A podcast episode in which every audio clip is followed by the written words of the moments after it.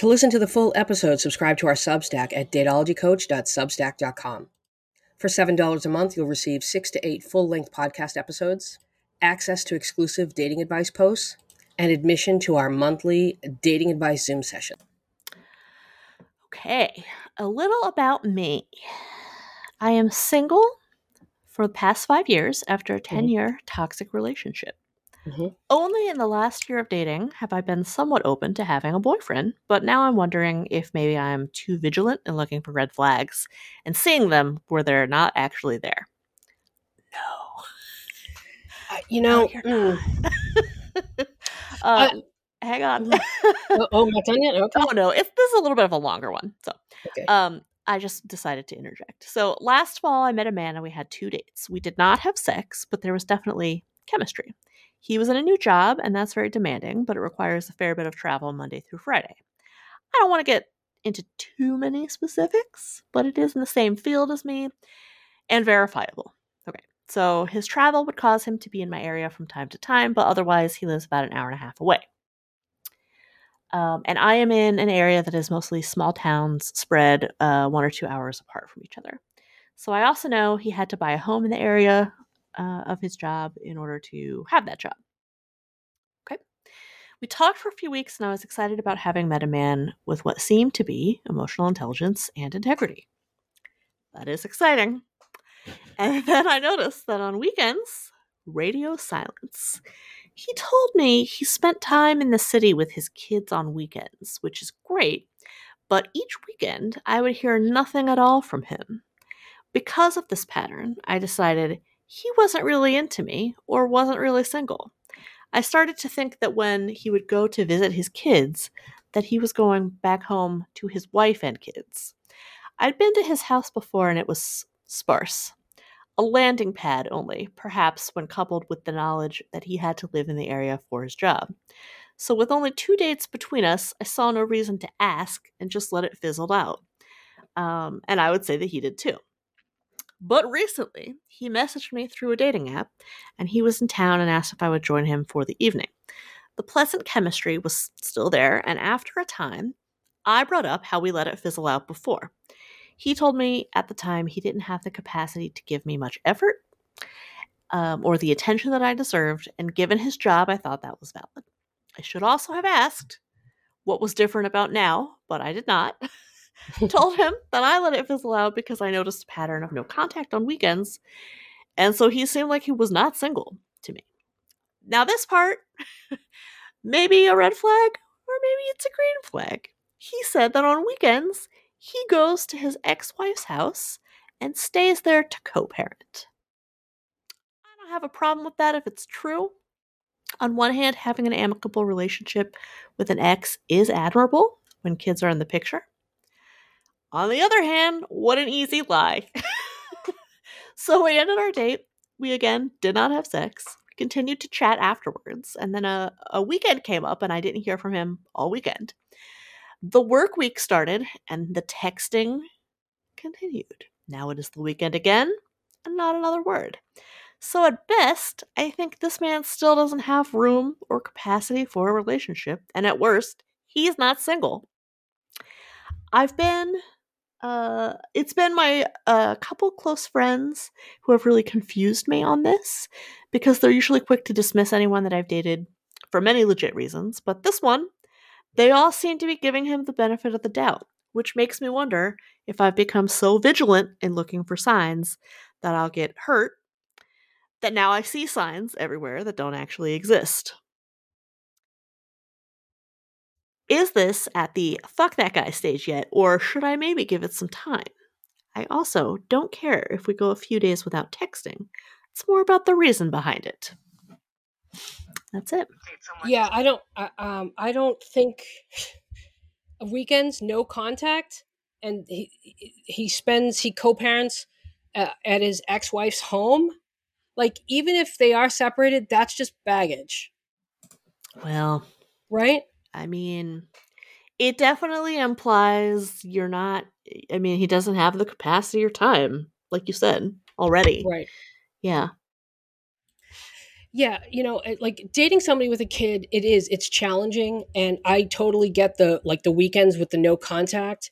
You know, that's how it started with Don and I. Over time, we would talk when his daughter was there, but for the most part, you know, we didn't. Um, Um, but okay, but hang on, hang on. okay, I need, let me stop you right there. So, so okay, if he's doing this on weekends, to me that implies the children are young-ish, hmm right? Because teenagers, uh, generally on weekends, like don't want to hang out with both of their parents, especially hmm if their parents are divorced. Um, so probably the kids are young, which also should mean they go to bed early. So why are you no contact on weekends? yeah, I don't get that. Uh, Yeah, I make it don't make sense. I don't understand that. hmm I just don't understand that. Um, to me, it just something's off. And Right. you know, you're you're thinking, am I looking for red flags where there aren't any? No, there are red flags here because There even if he's not still married, that that you know, co-parenting at their home, that's challenging. That's a lot, For sure. you know. And you know, And no, you're not being like too hyper vigilant here, why yeah, I mean again, like why the no contact? It right? make sense. What is what's up there? What's that hmm going on? Like, what's going on there? I I, I just I don't Yeah, understand. either he's trying to get back together with his wife or he's trying to protect her feelings, in which case that would mean she's not ready to move on. Do you want to be involved in that? I don't think you do.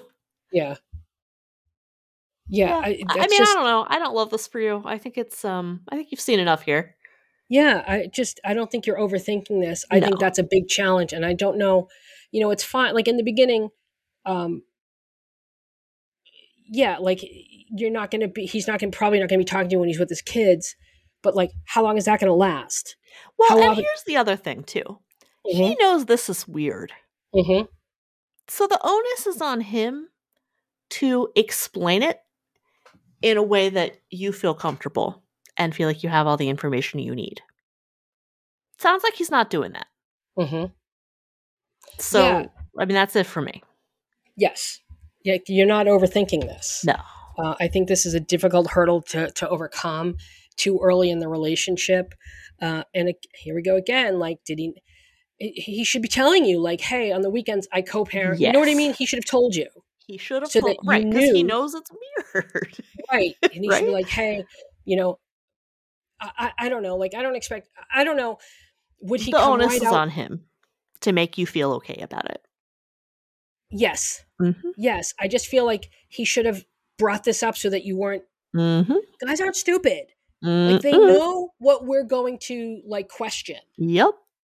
you know so he knows Right. And like now by not bringing it up, he has the benefit of you sitting there spinning your wheels, contemplating is this worth pursuing? mm-hmm. And that's how they get you. and that's how they get you. Right? Because Yes. if they can, I mean, yeah, if they can, if they can sow doubt, they'll certainly seize upon it. mm-hmm. yeah so this is eh, you're just starting out of the gate bad you're not being uh, you're not being paranoid. No. in fact i want what i want you to tell yourself is wow my instincts are great here because they were right.